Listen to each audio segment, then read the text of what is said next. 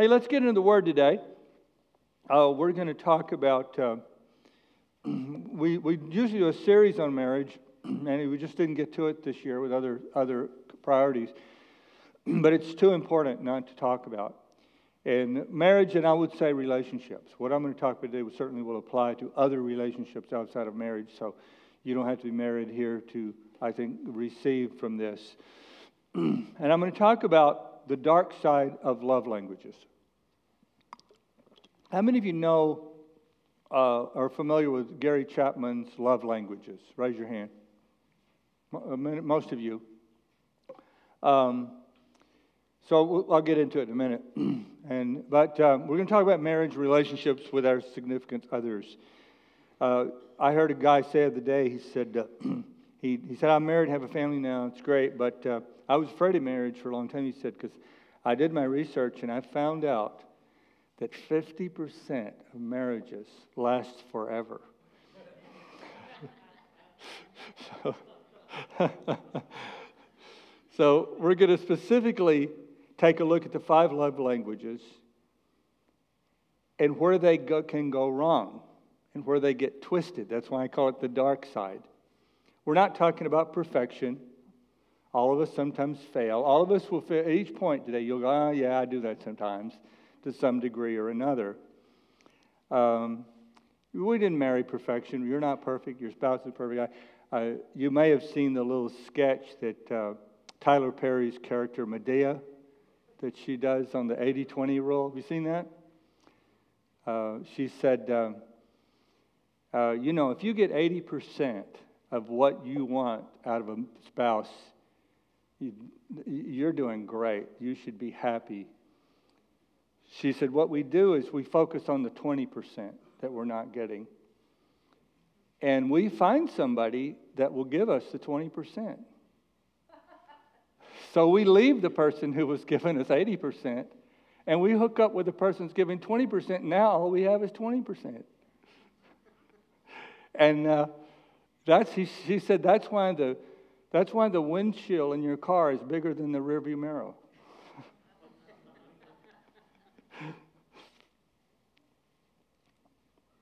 All of us sometimes fall into the trap of creating rules. See, the, the, the, let me back up. The five love languages built on this, this, it's constructed around this idea that you have a love tank. And you have certain things that your spouse can do for you or your partner can do for you that fill up your love tank, and some things that don't. The, the, the golden rule, if applied literally, uh, will, is destined to fail in marriage. Because the golden rule says, do unto others as you would have them do unto you. And what fills your love tank and what makes you happy is probably not what makes your spouse happy. So, one of the reasons marriages get frustrated is because you are doing for your spouse what, the, what you would like done for you, but not what, would, not what they would like done for them. And I think the, the love languages are really good. I, I think, it's a, I think it's an excellent thing. I, when I do premarital counseling, I give people a test to, to know what their love language is. So they go in this with their eyes wide open and they know here's here's what will make your spouse feel loved. And here's what you may do it, you know, like acts of service do not make me feel loved. I appreciate them. I do appreciate acts of service. I do appreciate it, but it just doesn't touch me in that area where I feel like I, I really feel fill, filled up with love. Here are the five, in case you haven't read the five love languages, here they are. They're affirming words, quality time, gifts, physical touch, and acts of service, built on the empty tank construct. Now, the five love languages, while not connected to Scripture in Dr. Chapman's book on the subject, are certainly scriptural ideas. One example that connects the love, five love languages with Scripture is Philippians chapter 2, verse 3. Do nothing out of selfish ambition or vain conceit. Rather, in humility, value others above yourselves not looking to your own interest, but each of you to the interests of the other. In your relationship with one another, have the same mindset as Jesus Christ. The Bible says that Jesus came not to serve. The Son of Man came not to serve, but to be served. He came not to be served, I should say it right. He came not to be served, but to serve and to give his life a ransom for many. Jesus was all about what would meet your needs. That's what he was all about, right? Now, you need to know, though, that the adversary of your soul and of the adversary of your relationship, Satan hates marriage.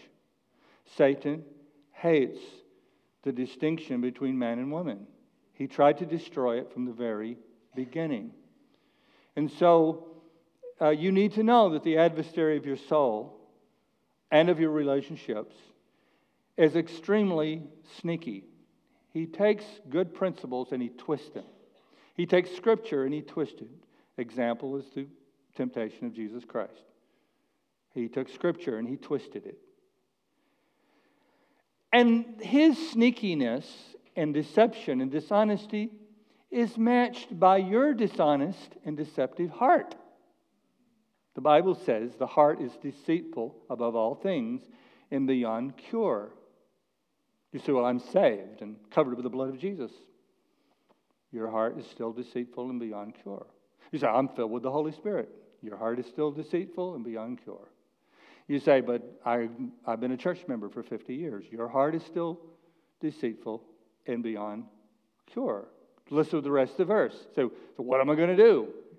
It says, The Lord searches the heart and examines the mind to reward each person according to their conduct, according to what their needs deserve.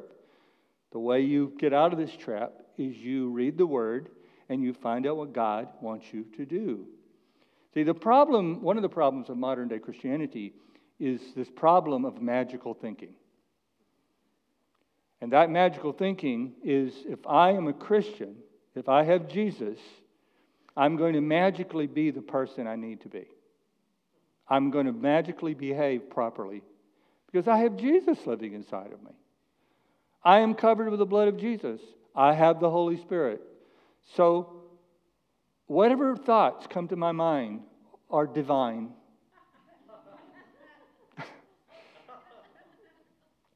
After all, I have the mind of Christ. When the Bible says that you have the mind of Christ, it did, did go Philippians chapter 2. It doesn't say that you magically have, it's obviously not teaching that you magically have the mind of Christ. Because it goes on to tell you what you will do if you have the mind of Christ. It goes on to tell you how it's demonstrated. If he wouldn't have, in fact, think about this for a minute. Think about this. The, the entire New Testament from Acts on is all about telling Christians how they should behave. None of it is about telling non Christians how they should behave. Every bit of it is telling Christians how they're to behave. Now, that's a scary thought, Mike. That's scary. You read over there some of the things that he tells Christians to stop doing, including murder. And I wouldn't believe it if I hadn't been doing this for 50 years. I know that Christians are capable of the worst kind of behavior. I don't care how much Jesus they believe in, and I don't care how holy they think they are. We're not healthy in our left to ourselves. Or why did he spend all those chapters telling people how to behave if, if all I need to tell people is just love Jesus?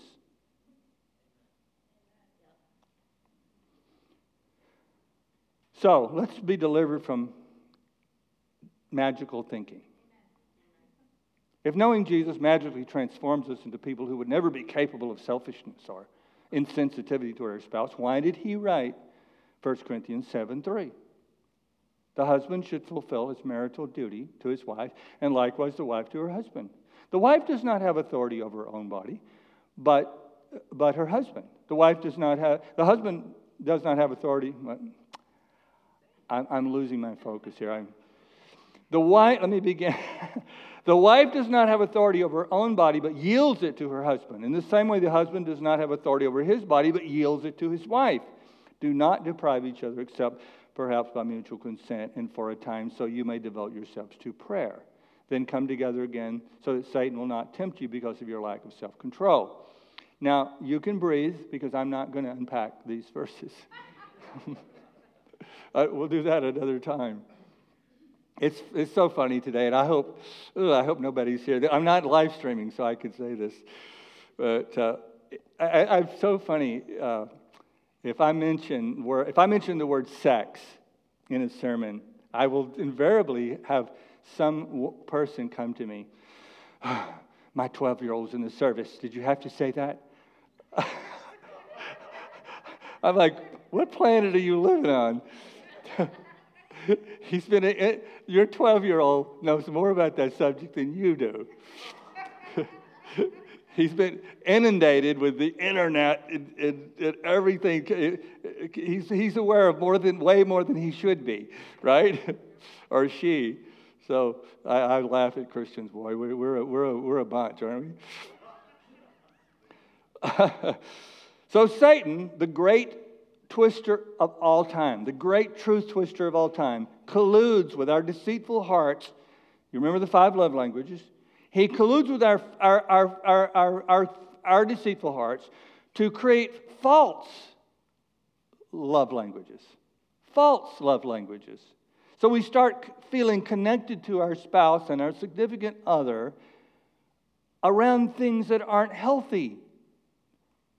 Instead of affirming words, which you should be good with, uh, quality time, gifts, physical touch, and acts of service, you start connecting about other things that are substitutes for the healthy things. One is gossip and other people's drama. I created a fake conversation that I'm going to read to you right now. This is Mike and Jane going home from church. Mike, phew, that sermon was something else, wasn't it? Jane, oh, you mean Pastor Phil's attempt to set a record for the longest sermon ever? I think he was going for the Guinness World Book of Records. Mike, seriously, I was clean shaven at the start of the service. Now I have a beard. I, I battle. I, am no, I'm not a good comedian, Mike. I laugh at my own jokes. They must, they must make sermon supplements, stamina supplements, I meant to say. Jane, oh, and did you notice the Jones family sat in the back today? They usually sat up front. I couldn't help noticing that they didn't sing or participate in the service like they usually do. It's got to have something to do with Billy being suspended from BCA for being caught vaping in the restroom. Mike, yeah, I don't know why they bother to send their kids to a Christian school. They're not going to live the Christian life in their home. If they can't get on board with everything it takes to raise a Christian child. Jane, I can't imagine what goes on in that house. I haven't, I haven't even told you about the picture that Billy texted Susie a couple months ago. Mike, it reminds me of your brother and his family. But at least they're Unitarians so it makes sense. Jane, I think you should take Billy's dad out for coffee. He definitely needs some entry. See, here's the deal. We're human beings. You need to know this if you don't already. It's a widespread phenomenon for humans to get excessively intertwined and enmeshed in matters of offense or drama surrounding other people. I've been pastoring enough years to watch groups form around offense because you feel very, you feel very important if I come and tell you a secret about someone else. I'm, I'm elevating you. You know, I, I you know, just to, I just need you to pray with me. I, I mean, you know, we love our pastor's wife and all, but, uh, she, you know, three weeks in a row, she just walked right by me and didn't even look at me. You know, so, something's going on with her. I'm just really concerned. She seems very distracted. Uh, you know, just, just, just don't tell anybody. Just, just let's pray about it, okay? You feel, you feel mm, they brought me into the inside inner circle. Uh, this, this gossip and other people's drama, it, it, can, it doesn't have to be about church people. It can be political. You're talking about the political series, man. Can, we can go nuts on that. It can be talking to your family. It can be about your extended family. It can, it can even be sports and entertainment. And not, it's not even necessarily always wrong. The problem occurs, you know, I expect, and you, I expect that you could have more candid conversations in the privacy of your own marriage than you would outside. So I'm not saying that every time you say a critical word about somebody, you should repent or anything like that. That's, that's not real, realistic. But when, but when the, the, the problem occurs when it becomes the glue in your relationship, a substitute for true love languages. And it, it, it, becomes that's your safe space. That's when you bond. That's when you feel close. And it's because it's a way of avoiding talking about you and her or you and him. It's a way of avoiding the problems in your own relationships. And you do it because it's safe. And you do it to avoid talking about what's really going on between you. The most nourishing dimension of your relationship in marriage and significant relationships has to be about you and them alone. I love the old hit country song, Eddy Arnold, all those years ago. I'm sorry if I hurt you. I'll make it up to you day by day. Just say you love me like you used to and make the world go away. Make the world go away. Take it off my shoulders. Say the things you used to say and make the world go away. God created marriage for one reason, for many reasons, but one of the reasons is so you would have a place where you could be completely focused on. And you could completely focus on him or her. And you could make the world go away. God gave marriage as a respite, an escape, a break, if you would. You know, God gives us many escape. Worship, coming to church and worshiping. That's a, a break from the madness of the world out there. Also, within the privacy and intimacy of your marriage. And I think other significant relationships can also play this role as well but a place to escape the world outside. If you keep bringing the world inside by talking about everybody's drama and gossiping and, and finding, making that a source of entertainment and distraction for your conversations and relationships, you are not building each other up and you're not building yourself up. That's what I'm talking about today toxic love languages. Secondly, here's another toxic love language look at me, praise me, I am great. I really feel loved when I am the hero. I really feel loved when I'm the smartest person in the room. This is not at all the same need for words of affirmation. Words of affirmation are merely honest expressions of one's good performance, qualities, grateful acknowledgement of where someone else has struggled over adversity and succeeded. You know, I talked to Zach this morning, and I'm so proud of him for uh, battling cancer, overcoming cancer. And just this last week, he did all the hard work of, of becoming a chief in the Coast Guard, going to rank of E7 in the Coast Guard. In the, in the middle of battling cancer. Man, that is awesome. I high fiving him for that is not saying, Look at you, you are awesome, you're great. No, it's just acknowledging the struggle. When Sherry would say to me, That's a good sermon today, that's not saying you're the greatest. Or when someone would say, if you would say to your spouse, You've been working really hard, you need to take a break, that's a way of acknowledging they're a person. That's, that, that's words of affirmation. Or I really appreciate it last weekend I was sick all week, and you got the kids up every morning and made them breakfast and got them off to school, and you kept the house clean all week. Thank you so much. Expressing appreciation is one thing. In fact, just even before I knew uh, what I was going to really talk about today, and Sherry and I were talking, and we had a situation which I won't get into because it opens up too many doors of, uh, and answers, trying to answer too many questions that some of you weren't around here. But we had a situation that involved um, it involved legalities, it involved the, the media. We had every, every major network parked out there in front of our church. It involved the state of Massachusetts and a lot of other serious things. And my wife stepped up like nothing. I mean, it was amazing.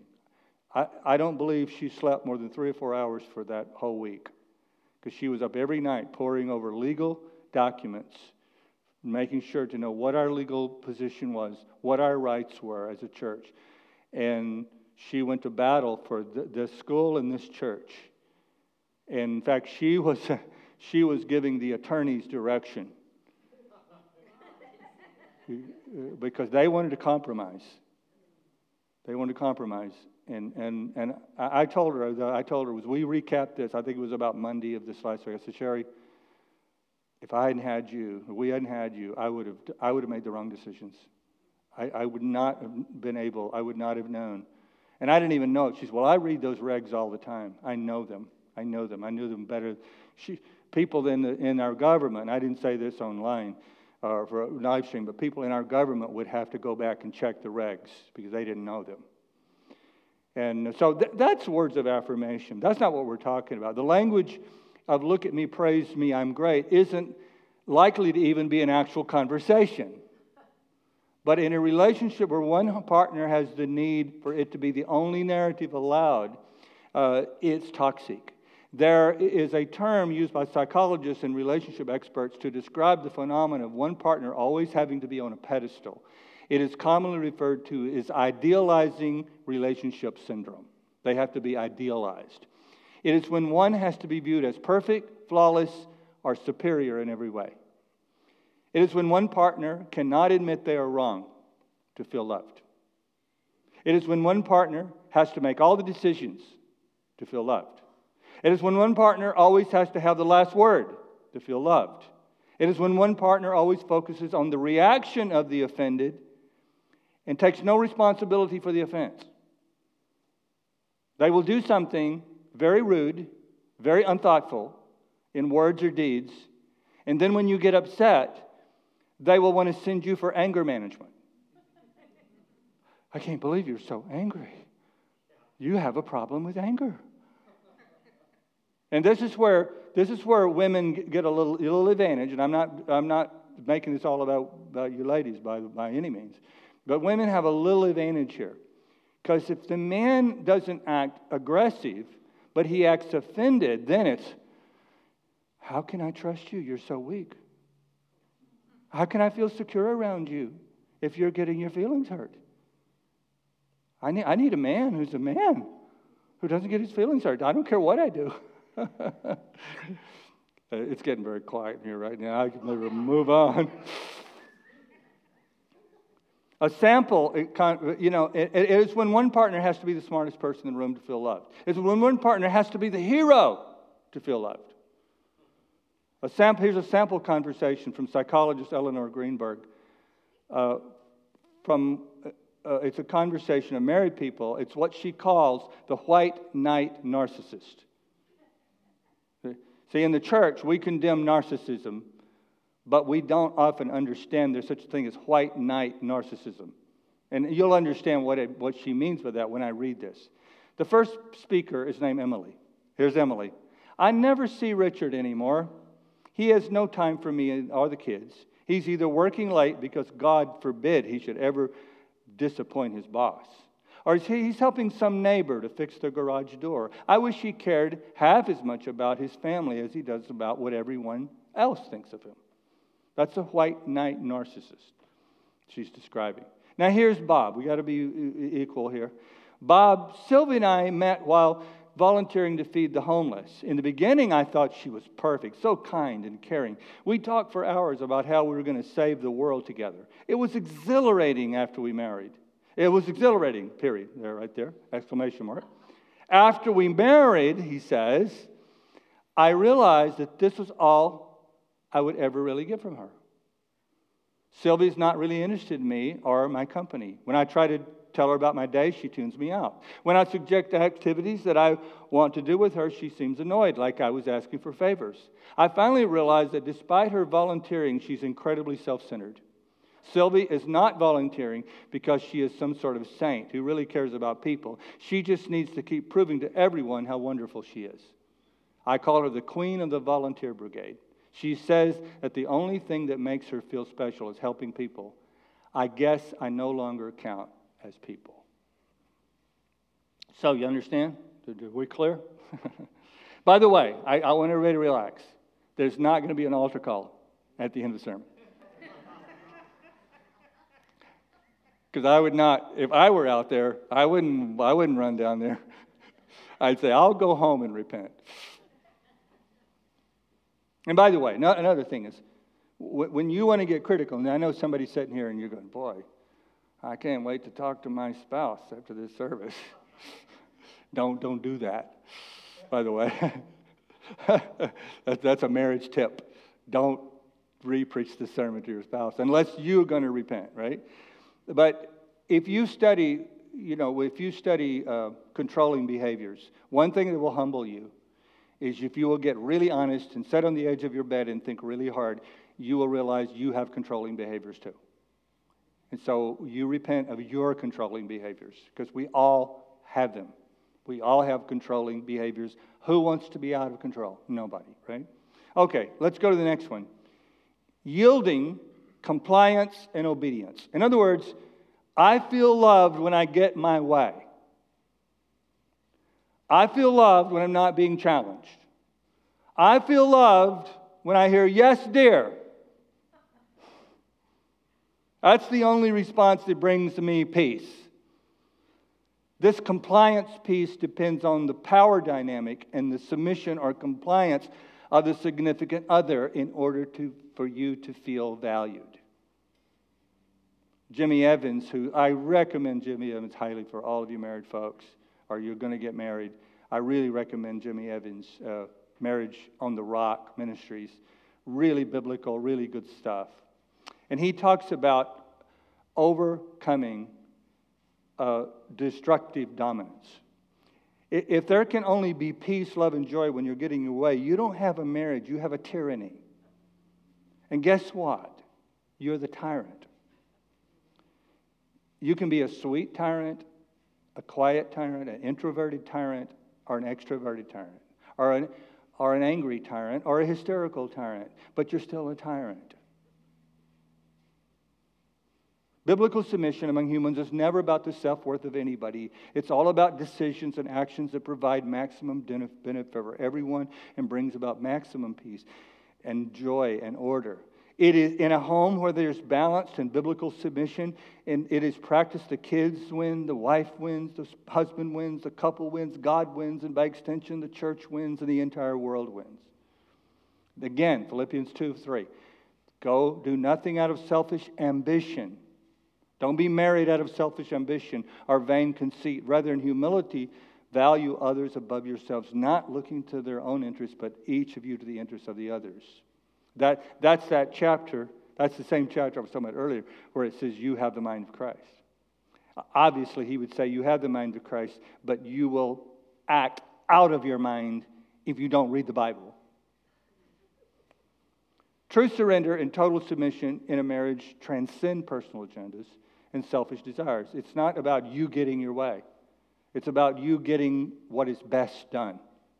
That's what it's about. It involves willingly placing oneself under the authority of God, aligning with His principles in our interactions with another. It's about mutual respect, sacrificial love, and shared commitment to serving one another. Jimmy Evans describes himself this way he talks about what a destructively dominant person he was. And you, some of you have seen that, right? You've seen that. Disarming destructive dominance, he says, When Karen and I first married, I had a very dominant personality. For several years, it killed our chances at intimacy. Our marriage nearly failed until we learned to disarm it. Dominance means disproportionate control over the relationship. I am the biblically appointed head of my home, but in a healthy marriage, the wife should be free to express her opinion, and the husband should lovingly encourage her. People always marry according to their level of emotional health. Health marries health and unhealthy marries unhealthy. When Karen and I met, I was popular, confident, and had a raging ego. On the other side, Karen had a very low self esteem, and I was emotionally unhealthy, and so was she. She needed a man with self confidence she lacked. I needed a woman who would accommodate my ego. We were a terrible, perfect match. That happens often in dominant marriages. A very assertive woman marries a very passive man or an unhealthy assertive man marries a passive woman. It's rare that two dominant people marry each other or two passive people marry. When Karen began to find healing from her emotional health, she started standing up to me. She stopped accommodating my ego, and God used her to bring me healing and make me more humble. Destructive dominance in a marriage is caused by three things it's caused by fear that if you don't control things, they will go out of control and there, there will be disaster. If you have genuine fear to yield control to somebody else. The second thing is resentment. You, you have bitterness, you have resentment, you have anger, you, you feel you've been hurt, so you're not going to trust anyone else. The third thing that cause, causes destructive dominance is generational patterns. Generational patterns. Um, Jimmy Evans talks about the fact that his grandfather was a destructively dominant person. His father was a destructively dominant person. So naturally, he was a destructively dominant person. It can happen with the other gender as well. It can happen with, with destructively dominant women, raised destructively dominant women, and so on the pattern continues. Maybe you, you I think probably all three. And all, all three, by the way, I want to be very clear. This is not about good people and bad people necessarily. We, uh, because all of us have a little bit of this stuff going on in our life. None of us are perfect. You understand that. You know that. Now, what is the conclusion to this message? Here's my conclusion I don't believe in the church we have properly differentiated sin from immaturity. We want to treat everything like it's sin. And so, sin means you repent, and you get forgiven, and you're cleansed of your sins. But what we're talking about today is not a clear black and white sin that you can just repent of. What we're talking about here is immaturity. When we're overtaken by any of these twisted love language habits, we're not being sinful, we're being childish. The Apostle Paul said, When I was a child, I spoke and thought and reasoned as a child, but when I grew up, I put away childish things. I thought, excuse me, I thought and reasoned as a child. Some of the most holy people I've known, I've been in the church my whole life. Some of the most holy people I know are the most immature. They would never commit a sexual sin. They would never look at pornography. They would never cheat on their spouse. They would never steal, take money that was not theirs. They have a great work ethic. They line, everything lines up with, with the teachings of holiness. But they're a baby. The, um, they're emotionally babies. And you say, well, what is the cure? Well, first of all, let me give you two things, couple things. First of all, become a seeker and giver of God's unconditional love. That's number one. Become a seeker and giver of unconditional love. Seek it from your spouse, give it to your spouse. Don't start every day putting your significant other in a deficit. You know what I mean by that? A lot of couples wake up every morning and their spouse is already behind. Their spouse is already at a deficit. So they have to do do a bunch of sacrificial stuff to even get to zero. No.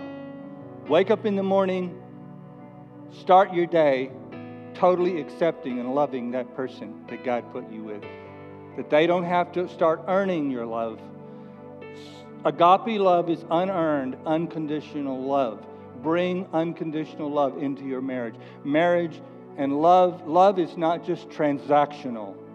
You know what I mean by that? Love is not just transactional. Relationships tend to be transactional. I scratch your back, you scratch mine. I'll do this for you, you do this for me. Love is not all love, true love is not transactional. True love is a gift that you give your spouse. I'm going to give you genuine deep, unconditional love. There are transactions. We can talk about that another time. The second, you know, the second thing is when your spouse doesn't, when your spouse has one of these bad love languages, And you know it, you realize it, right? I, I, I should have said in the beginning of the sermon, look straight ahead. I forgot to do that. and keep elbows in. But uh, the tendency is, the tendency is to meet immaturity with rage. The, the tendency is to meet immaturity with abuse. That's why children get abused. Children get abused because they act like children. They drive you crazy. They do foolish things. They break your stuff. They eat all the cookies. They make you mad. Do not meet immaturity with rage. Do not meet mature, immaturity. Anger does not drive away immaturity. If your child, as most children are, they want to eat junk. Every child, just about every child. Now, somebody will come and say, My child wanted broccoli when they were two. Well, you're the exception.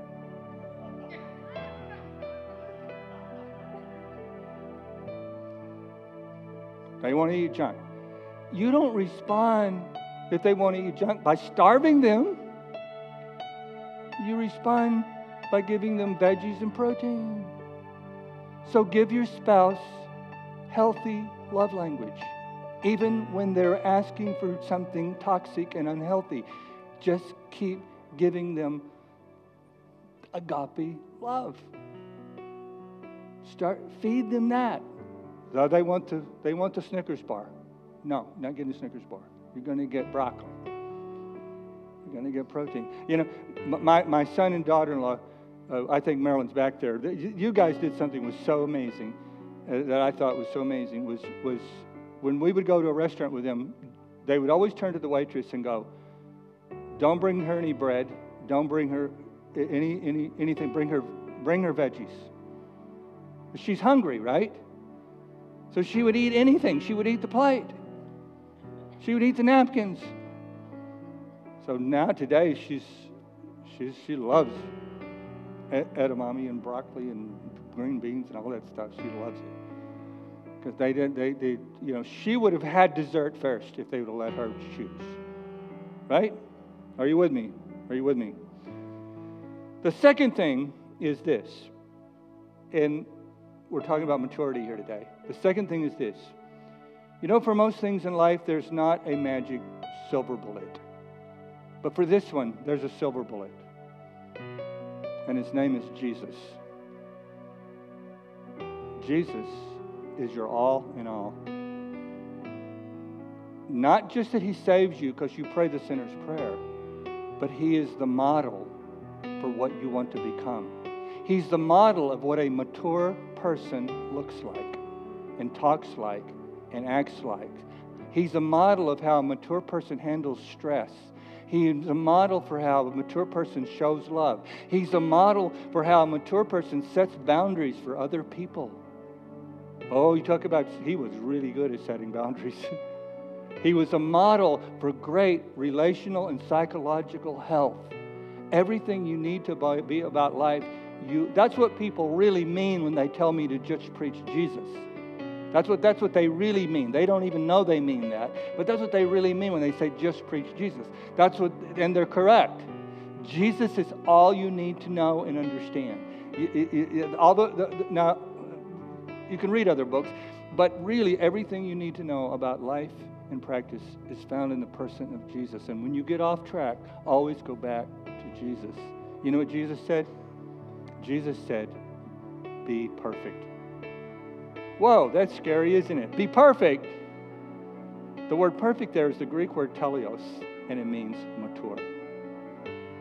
Jesus was saying, be mature. That's all he's saying. Be mature. Grow up. That's all he was saying. He wasn't saying never make a mistake. He wasn't saying never fail.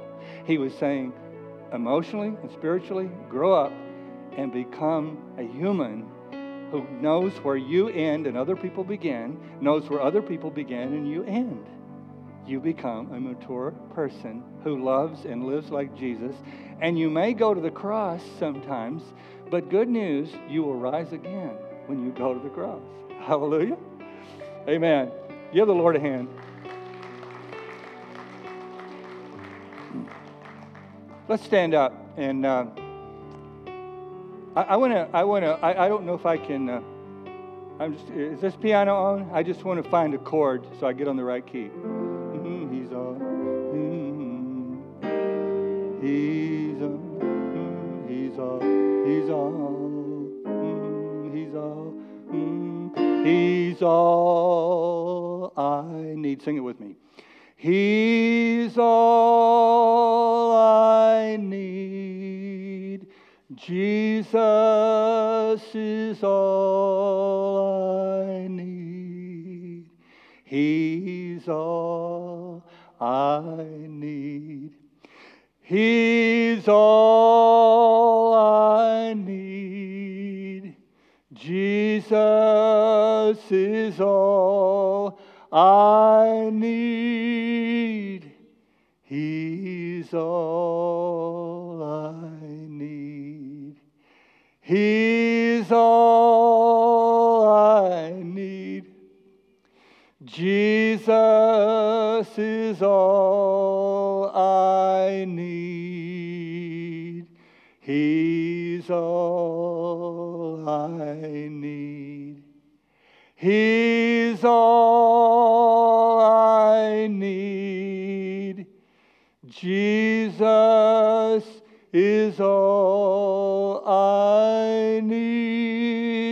sing that again, I want the prayer partners to come and get in place.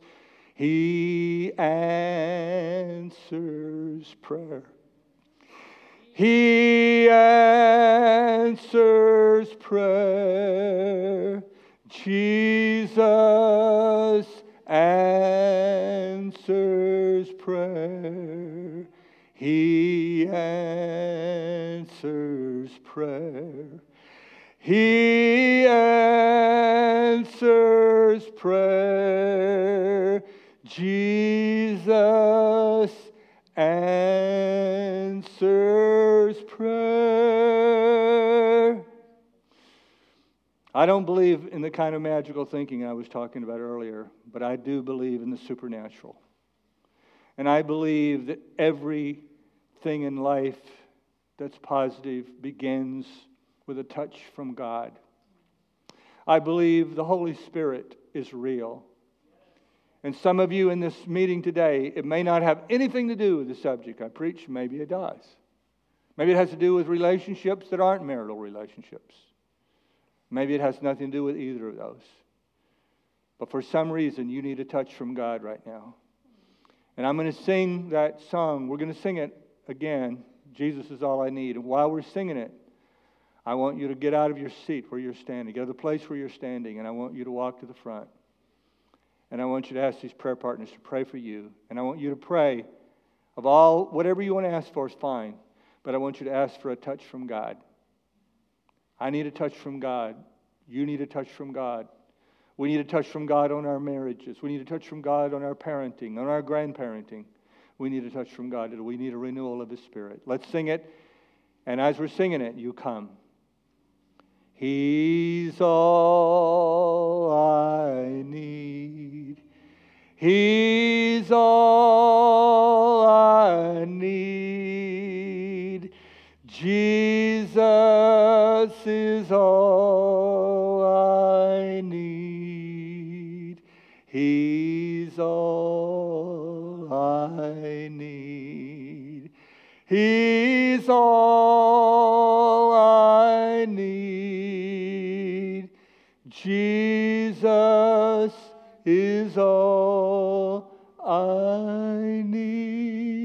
Come and be prayed for right now.